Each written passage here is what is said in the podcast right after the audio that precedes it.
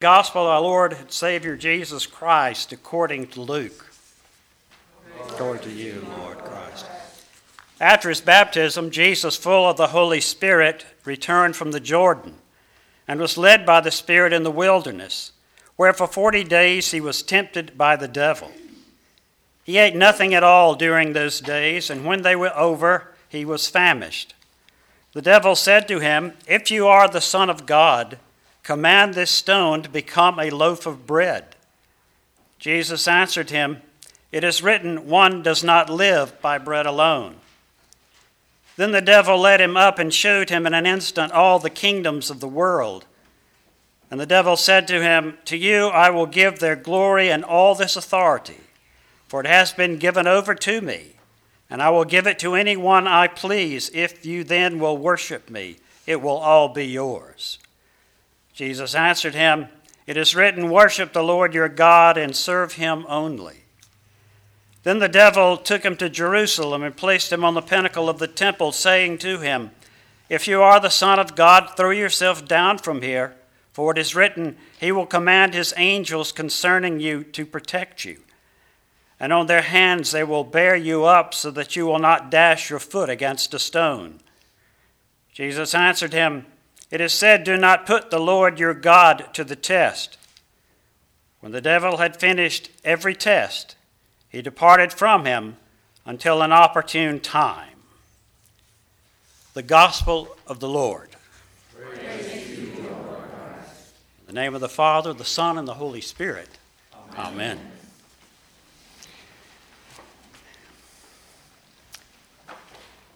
And growing up, staying at a motel or a hotel with my parents and my brothers was something rare, meaning it rarely happened. My father, it seems, did not have a high regard for vacations.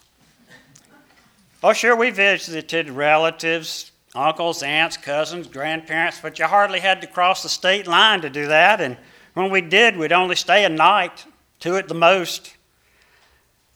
Just so we're on the same page, my brothers and I came to define a vacation as spending 4 or more nights in a row out of town.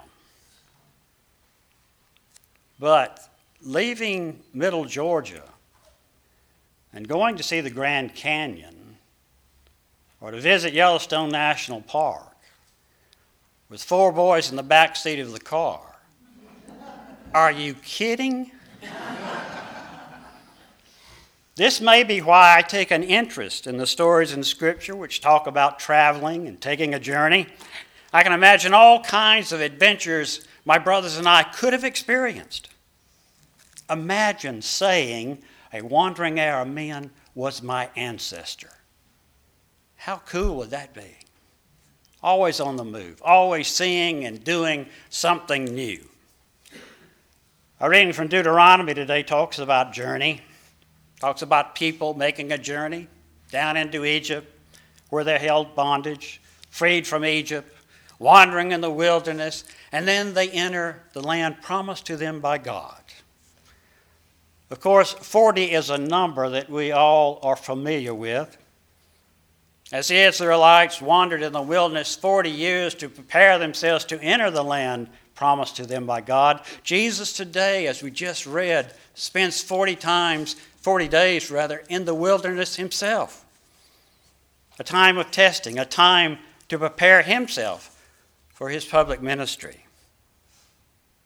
And so whether it's 40 years or 40 days, the time in the wilderness is a time of trial and testing. We began a 40-day journey of sorts this past Ash Wednesday. As we practiced the Lenten disciplines of prayer and fasting and almsgiving, including acts of charity and mercy, our own personal comfort zones themselves may be stretched. And we may find ourselves just as Jesus found himself at the end of 40 days, very, very hungry.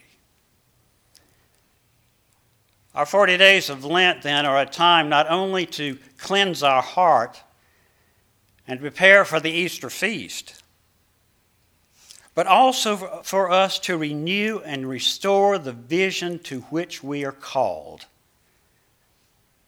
Namely, to see this place, this time, and this life as something we are passing through. As we journey to the home God has prepared for us, our promised land. Like the Israelites then, we too are to be a pilgrim people. Our Lenten disciplines draw out of us to become givers and not takers, to become practitioners of love, forgiveness, compassion, and mercy. And who doesn't need a little mercy now and then? Even though the biblical number 40 means a long time, it is in the wilderness part of our journey that we must give our attention today. For it is in the wilderness times of our own lives, when we will bump into temptation. And so we might need to begin by saying something about temptation. Real temptation beckons us with the idea that some good will come. That is to say, real temptation is couched in words which will offer someone the occasion to succeed, not to fail. You might recall the tempter in the garden didn't say to Eve, "You want to be like the devil?" No. You want to be as God. There's nothing of X-rated sins here. No self-respecting devil would approach a person with offers of personal and social ruin. The offers will be of success and pleasures beyond imagining. So then our temptation times are those times when we want to succeed, when we want to improve our situation in life, and when we want power and pleasure. I hope you're paying attention. Did you notice the refrain? We want, we want, we want. You're right. Temptation is all about me. By the way, spending too much time with this all about me establishes roadblocks in our journey. Thus, temptation will come not in grand cosmic terms, but in very personal and very specific ways. And usually it isn't trial by fire that most of us will encounter.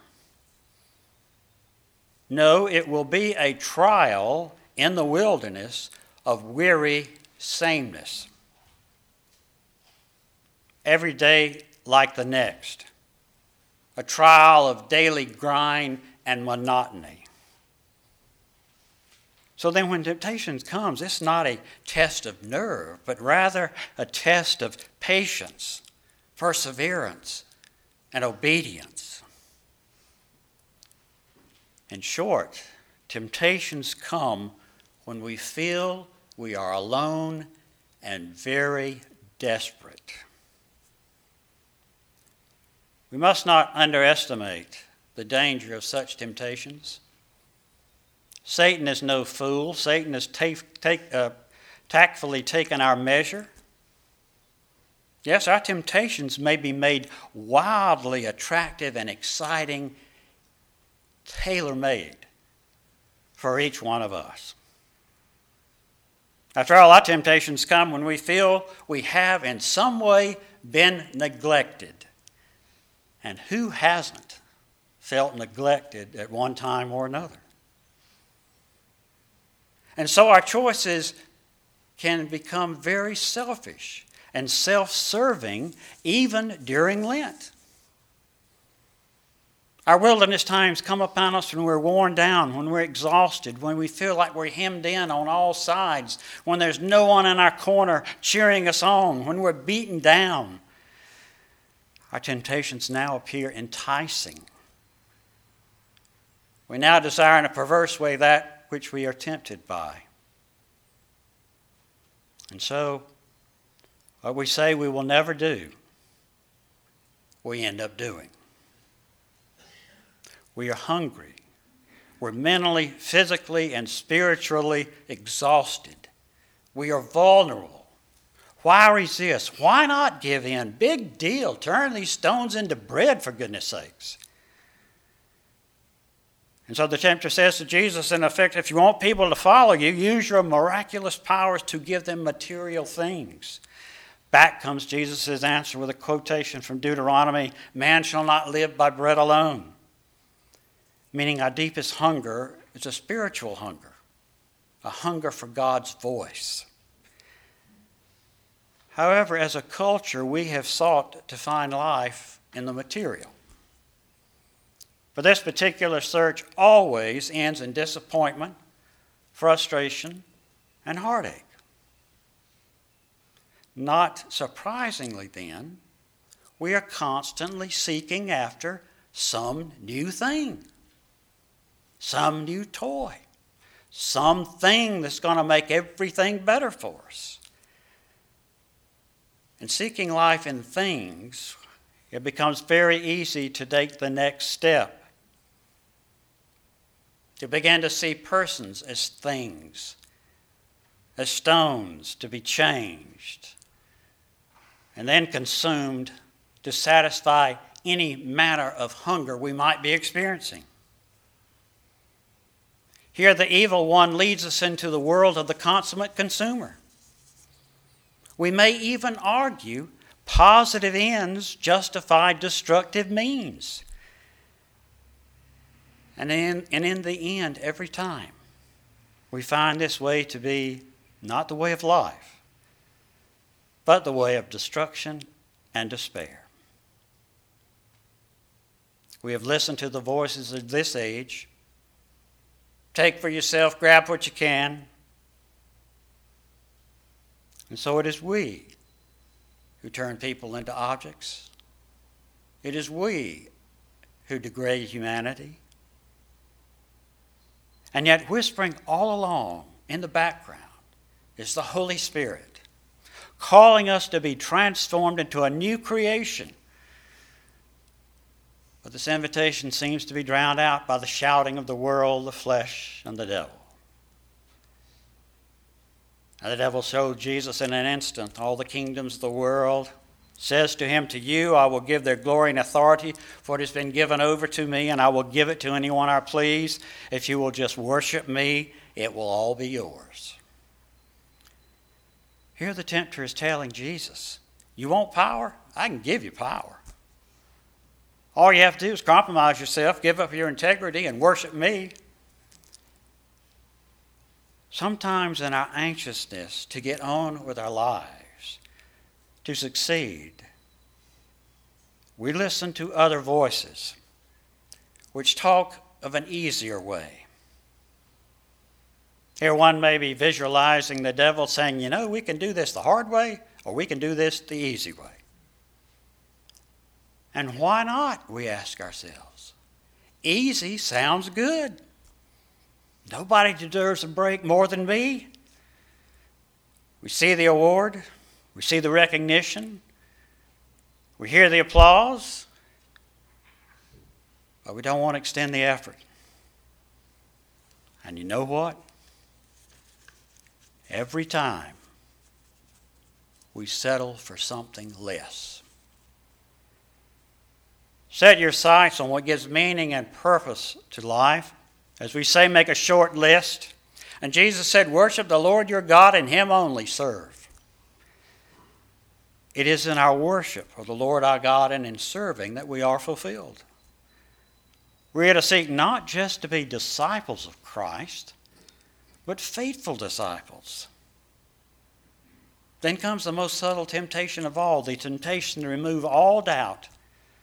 The tempter takes Jesus to the pinnacle of the temple and says, if you are the Son of God, throw yourself down, for God will command his angels to protect you. Couched in the conditional if, The tempter, by sensationalism, seeks to have Jesus prove once and for all who he is. The problem here is each and every generation would have Jesus jumping from a higher pinnacle than before. Sensationalism may impress, but it does not convert the heart.